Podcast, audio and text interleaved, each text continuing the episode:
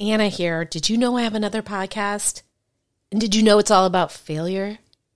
Well, at this point, you'd have to answer yes to both of those questions because I just told you.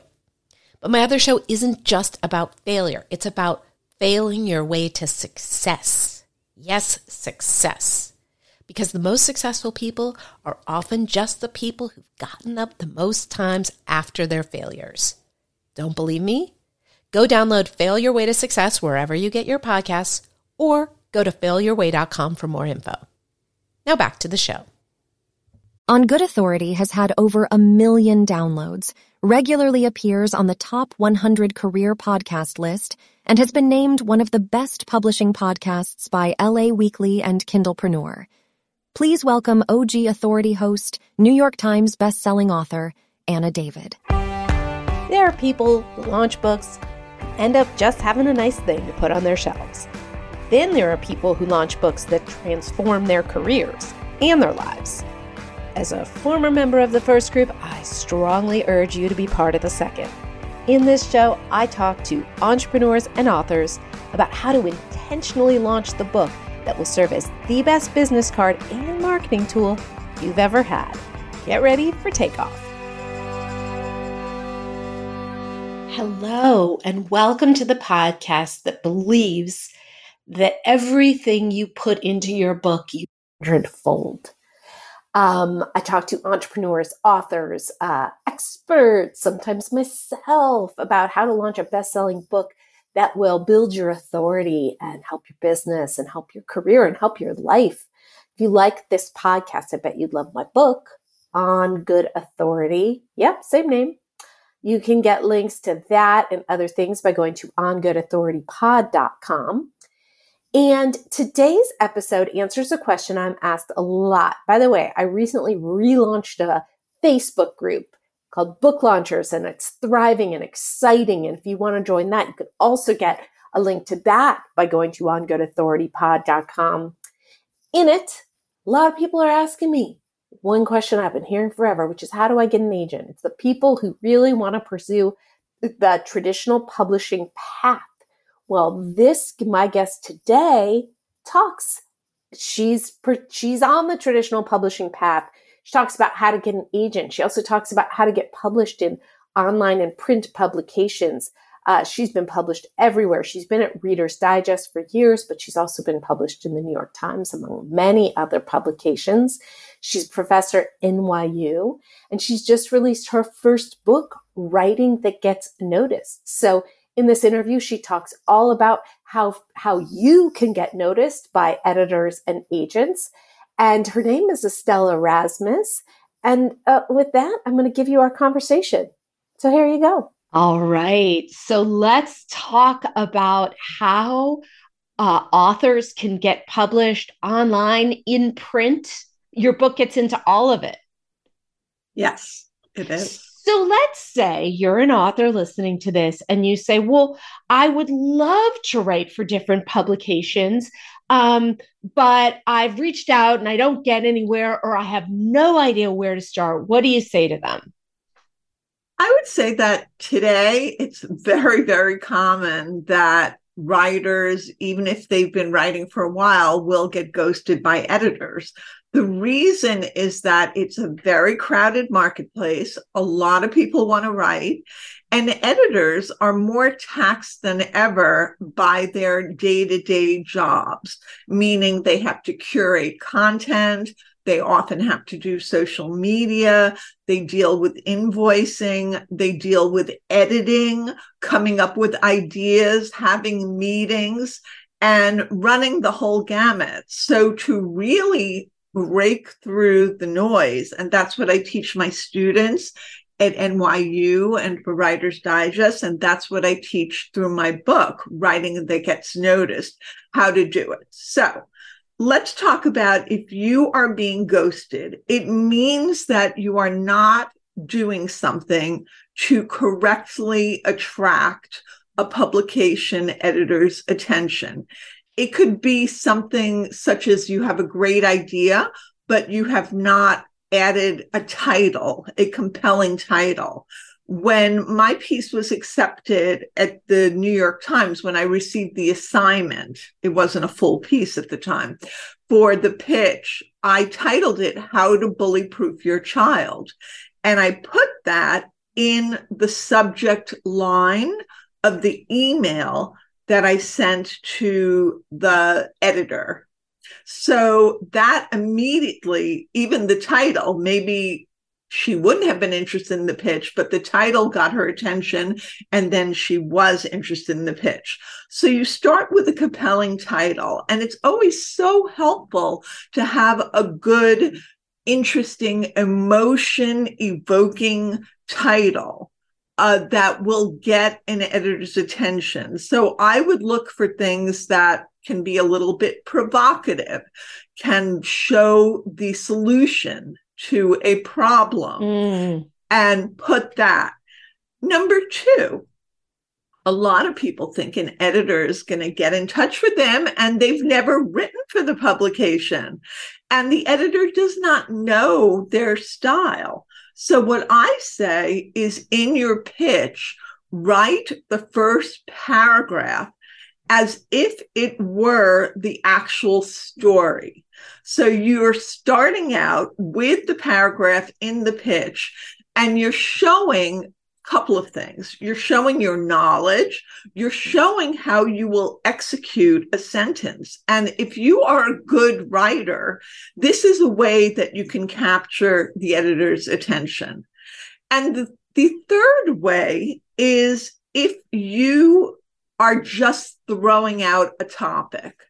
And I give the example in my book. Um, I want to write about peace in the Middle East. Hmm. Sure. Mm. A lot of people want to write about peace in the Middle East, or I want to write about grief from mm. loss, or I want to write about my marriage but what is the spin mm-hmm. is it is it or even i want to write about parenting mm-hmm. so when i wrote a story for um and i pitched it to the washington post i called it my child is out of control and i explained why but the spin was it's the onus is on me she was acting out, but she saw me acting out with the cable guy right. or acting out, having my little moments of road rage. Right. So that made it okay for her. So that was my spin. Right. So if you're writing about peace in the Middle East, it's better to say, there are two different families and there's actually there they've uh, formed a neighborhood uh, community and it started with these two families and they're working together they're different religions and they're working together to build a consensus and they have a rabbi and an emir you know so and i want to talk about that and the practical aspects and now it's being used by other organizations now you have a story with a right. particular spin on a topic and so, how do people? What is a good way? You know, eh, people hear this, and everybody wants to write for the New York Times, and everyone wants to do a modern love and all of these things. But you need other, what we used to call clips before you can pitch the big ones, or do you not? And some of my students have tangential experience. So they want to write something, and maybe they're a historian and they want to write about the historical impact of a place. So being a historian gives them a little bit of an in. They have some different information.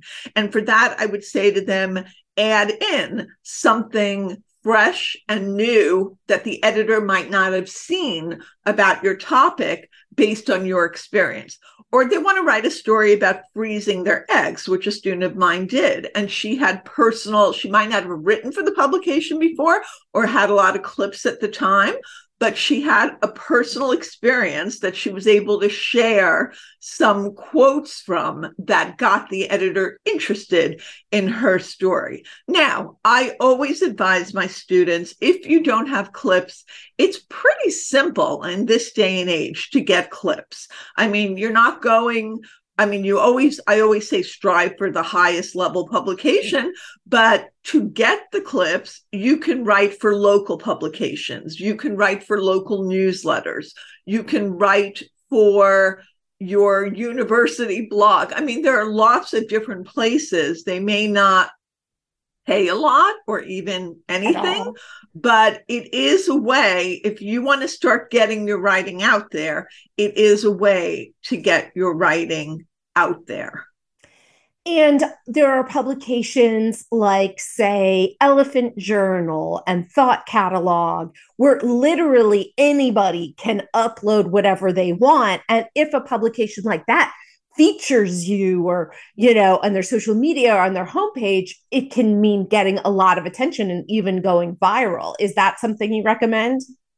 Yeah, I mean, I would say in the beginning, I, I don't like to tell people unless they have a real um, premise to to work for for free. Right. But I'm not opposed to it. Like if you have a book, sometimes you have to do certain things to get the word out there.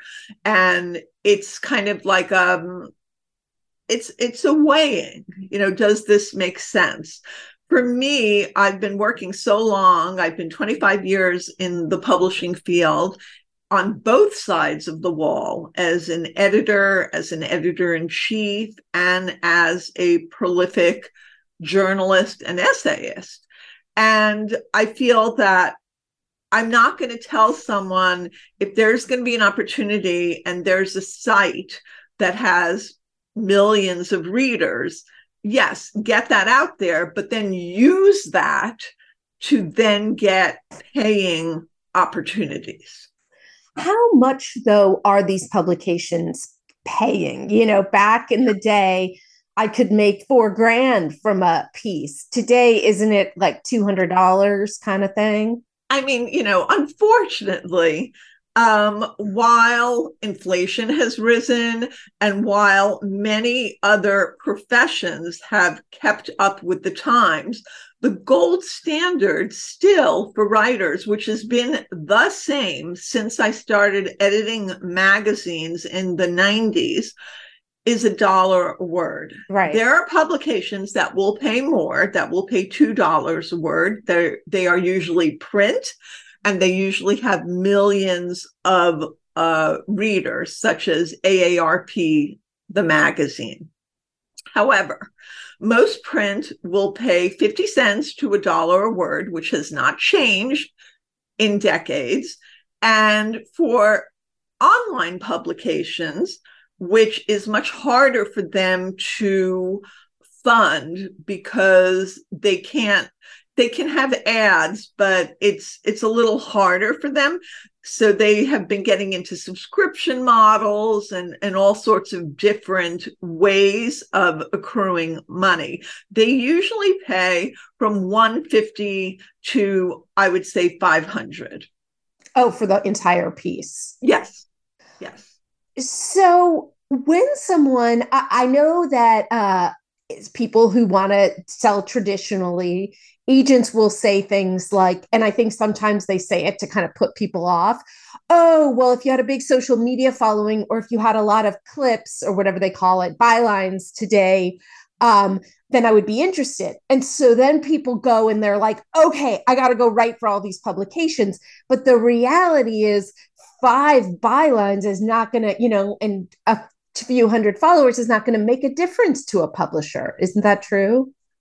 I mean, I would say if you're going for bylines, aim high. I've had students that would be in my NYU class and they would have a pitch and they'd say, I'm going to start at this blog or I'm going to put it on Medium. I said, no, this is a great idea with a, an amazing uh, psychological term in parenting that ha- or in depression that hasn't been used before. Send it to the New York Times or the Washington Post, and they have been published. And they said, Oh, wow, I would right. never have aimed so high if you hadn't inspired me to do so.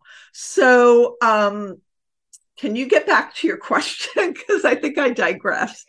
Well, so people will think, well, if I just get five articles, uh, published or I really focus on my Twitter following, then I can go back to that agent and they're going to sign me. And it's really not how it works. You know, I, agents, it's so interesting because I really dealt, my first book is coming out, is out next week. And some people have been getting it on Amazon already, writing that gets noticed. And I delved into the world of agents because I have an agent and I researched agents very carefully. I think people make a mistake when it comes to agents. they have a scarcity mindset. And therefore, the first agent who shows any interest, they're going to jump on. So, what I've done is, I, and I've had agents show interest in me, but I have researched these agents on Publishers Marketplace to make sure that they have the standing, number one, in the publishing community, which means that if you go into Publishers Marketplace and you could get a month subscription or a year subscription, you can check what deals they've had. Mm-hmm. So oftentimes, sometimes I would meet an agent and they'd be interested, and I would research them, and their last deal was in 2016. That mm-hmm. is not an agent I would be interested in. However, most people would be like, an agent is interested in me. It's sort of like going up to a dating site, and the first guy who shows interest, you, you know, you want to be serious with them. Right. So that's one thing. I've had other agents tell me, oh, if you don't have a hundred thousand, I had one agent who told me, if you don't have a hundred thousand followers, um, I'm not interested. And by the way, I'm not going to say names, but I looked up the books that that agent has represented, and they're frankly quite boring, and none of them have become bestsellers. So right. I'll rest my case on that. Um, I like an agent who is involved in the writing community who has had regular deals, who is at the top of like either owns their own company company or um, has been in the world for a while. There are definitely some hungry younger agents, but you don't know. They could jump from place to place. And I think it's really d- deciding where you are at in the career. But the one caution I would give is to remember, just like the dating pool, there's a big world out there. Don't devalue yourself, even if someone says something about a your platform or your clips or who you are. You are the person who has to believe in your writing. Now, you don't just have a fake belief, you make sure you're studying your craft, you take classes, you follow you know, your podcast or my podcast, Freelance Writing Direct, where experts and authors and editors talk about what they're looking for and why they're successful, what they've done in terms of craft and in terms of technique. So that is what I want to tell people most of all.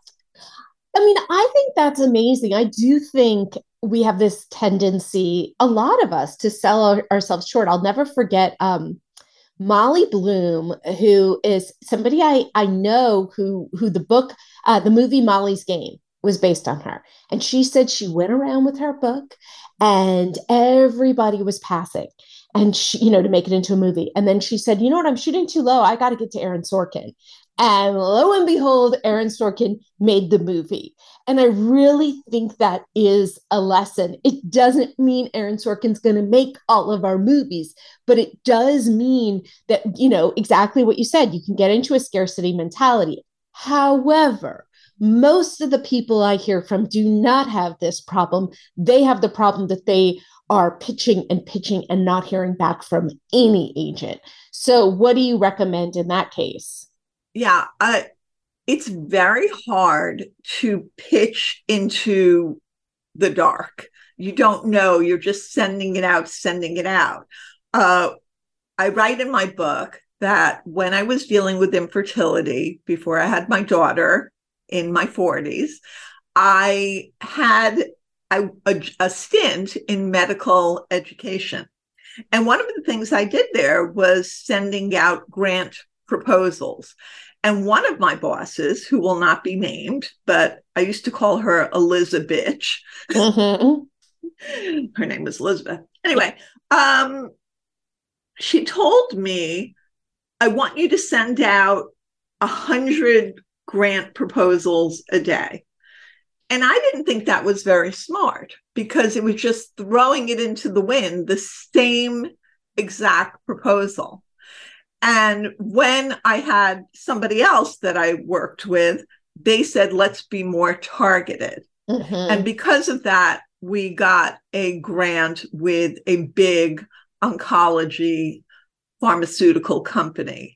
And so the people who keep sending their proposals out, A, they're not doing anything to build a network. How can they build a network?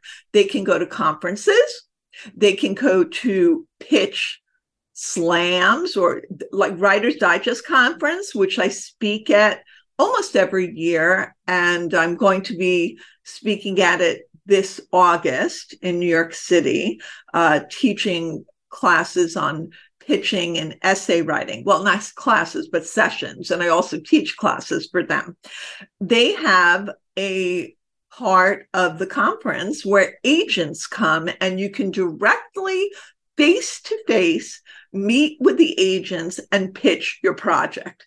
How good is that rather than sending it over yeah. and over into the void? They get to see you, they get the visual cues, they get to see your confidence, they get to hear and ask you questions and then you can follow up we met at the conference so you got to spend a little money to make the money i believe very strongly yeah, absolutely. And you have to be willing to do something frightening. I bet you there's nobody. I hear that and I, you know, I've had multiple agents and many book deals and I go, God, the last thing I'd want to do is go stand up at a conference and pitch my book. That sounds terrifying.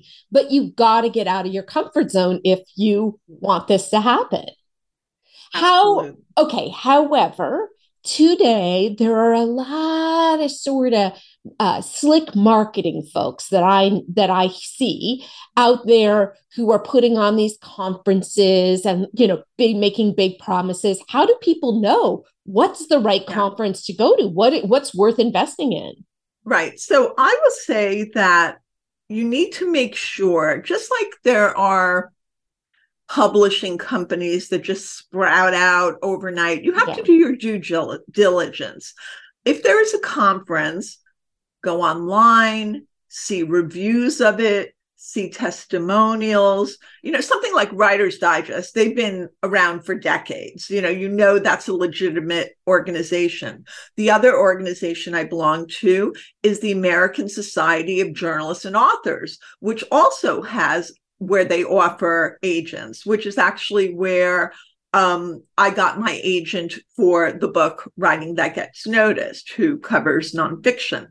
And so you really need to look at the background. So my story is a little interesting because I had several agents who were interested in my book and my book idea. And because I have a basis uh, of work, a foundation behind me of teaching at NYU, Writer's Digest, being a magazine editor, being prolific, going viral, having students do well with their work. That was the interest in my platform. However, even though I had agent interest, I hadn't signed with an agent yet because one of the things I did was I signed up to attend virtually the Atlanta Writers Conference. This is a conference that somebody had recommended to me, and they had an agent section where you could meet agents virtually. But what I was interested in was the acquiring editor for New World Library, Georgia Hughes, was going to be there. And I booked a session with her. Right. What I then did was pitch my idea. And she not only loved my idea, she gave me best manuscript, um, the best manuscript sample award for the all the people that she had spoken to. She said, "You can work with an agent. I can suggest some, or if you have some." I then went back to the agents who I had spoken to. I did read through ASJA and other places that I knew. I researched the agents to see who had done writing books. And then when I when I settled on the agent for this book, Rita Rosenzweig, who is owner of her sorry, skip that. Rita Rosenkrantz. It's okay. Sure, They- keep going. They edit it? They can edit it out. It doesn't matter. Keep going. Okay. Um so anyway, she um Okay. So anyway, so she um had told me she liked books about writing and she had done Yeah. books about writing and I said to her, "Well, I just want to be transparent. I had met uh, an assigning editor who was really great and is very interested Right. and I told her the name. I said, I'm not cutting you out. You'll be part of it.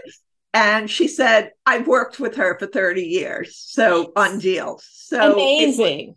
it was the perfect synchronicity. And to keep it relevant too, I always want to keep it relevant for the person listening who isn't in that situation.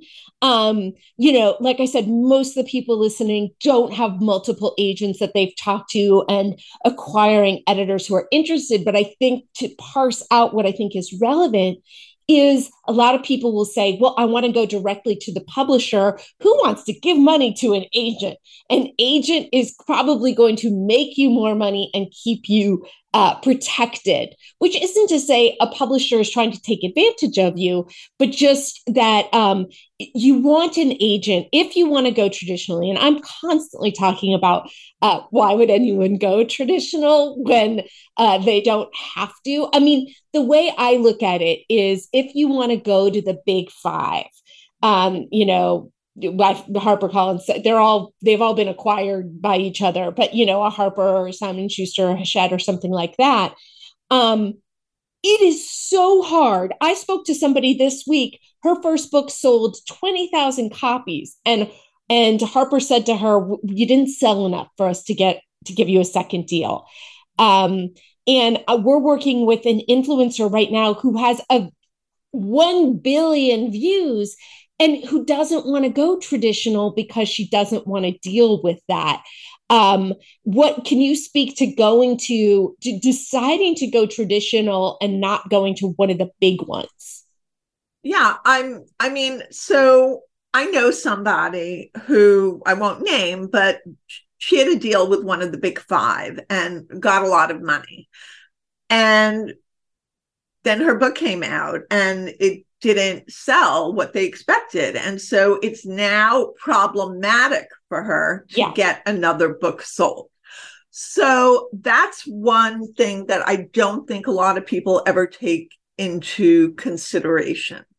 Um, my publisher is a traditional publisher because they've been in business for 40 years. And I have a very personal connected story to it because Shakti Gawain, who wrote Creative Visualization, was the uh, creator, uh, was one of the co founders of New World Library. And they're a wonderful company. I recommend anybody to work with them. So if you're looking at, um, if you have in your mind only big five, and I'm not saying don't think of that. I mean, it's always great to have a goal, but I also know somebody who published there and was the last on their totem pole. I mean, they had big celebrity names that they were throwing their weight behind. And so that really didn't work out as well. I'm sure there are people who can navigate it and work within the structure. And I, I do believe that you have to, when you have an agent, an agent will negotiate for you, an agent will support you. Um, it depends how you want your agent to work with you. And an agent will advocate for you or should advocate for you um, as best as they can to get you the best deal, the best standing, the best support. With, with that said, I don't think you should rely totally on your agent. You have to navigate and build relationships with whatever publisher you're working with, and they have to look at you as somebody that they respect. So I believe the best situation is a very collaborative one. And the thing is, just to be clear, if a if a publisher is acquiring you, they respect you. It's not that they don't respect you. It's just that they're business people. And if they've got a Glennon Doyle or a, famous person, they're going to put their effort and their money behind that person because it's low hanging fruit. Um, but it doesn't mean they don't respect you. I, you know, I did six books with Harper. My first one acquired and all this buzz. And then Judith Regan was fired and it all kind of went to hell. And then I remember my agent sitting down with me and saying, now, do you think, I think now's the time to talk about writing under a pen name? And I'm like, what are you talking about? I sold my book to the biggest publisher for all this money and now it's a pen. She's like, yeah, but, and I was so offended. Um, and I continued to get deals with, you know, I did six with Harper and I was just not someone they valued. And it didn't mean they didn't respect me. It just means that they had the, the bigger people. And I think that that is also a misconception people have. They think, I've made it. Uh, this guarantees success. And I actually believe the opposite. I believe a smaller publisher um, is actually going to try to guarantee success for all their authors rather than just the tiny 1% that they know will be worth the investment. I would say that a smaller publisher, but one that has uh, traditional publishing methods. So they have process for the cover, for the editing, for the copy editing, for getting the ISBN number, for the, you know, that that is stuff that they're taking on themselves for indexing. Indexing is so important uh, if you're doing a nonfiction book, particularly. And just to, to break down indexing, you know, having references at the end, is that what indexing is? It's when you have like if you mention like in my book i mention Ann Hood who's also been on my podcast and then there's a page number where right. she's mentioned in the book. Yeah. So an index at the end almost like a bib what a bibliography was when we were students. Yes. And i also have a notes section so everything is corroborated when I mention scientific studies, which I do a lot in my book, uh, to support writing process and and ways to get the words on the page. And you know we have to we have to wrap up. I think this has been so helpful for both you know people who want to get published uh, in periodicals you know in in print and online and for people seeking agents. Another thing for people uh, for both of these i do think um, showing up on the gatekeeper social media can make a difference. Um, people will you know some of these agents have substacks that you can subscribe to. They're out there being public and i do think making yourself somebody who's known to them you don't necessarily have to go to a conference. You can do that with a lot of effort online. Absolutely. Absolutely. It's and been great speaking with you th- thank you so much. So everybody go check out writing that gets noticed and um, i think it everything that we've talked about it goes into even more detail on. And so i think you know you've heard how much expertise she has. I you know i, I think probably one of the great experts today on how to get published. So um, thank you so much estelle and thanks you guys for listening Thank you, Anna. Thank you, everyone. Thanks so much for listening to the show. Now, a request from me. If you've ever used any of the tips or techniques you've heard about from the show, please take a few seconds to give the show a rating or review and find out all about how my company, Legacy Launchpad, writes and launches books at www.legacylaunchpadpub.com. See you next week.